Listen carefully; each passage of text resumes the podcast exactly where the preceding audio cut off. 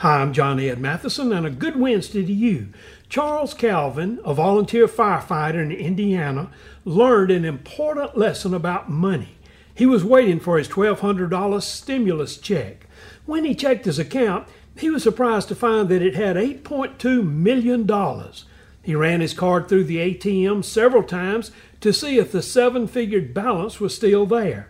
He then called the bank to ask about the mysterious deposit. He was already figuring out how to spend his $8.2 million.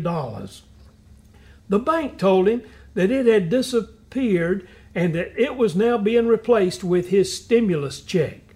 Calvin's comment was, You go from being a millionaire one second and then back to being broke again.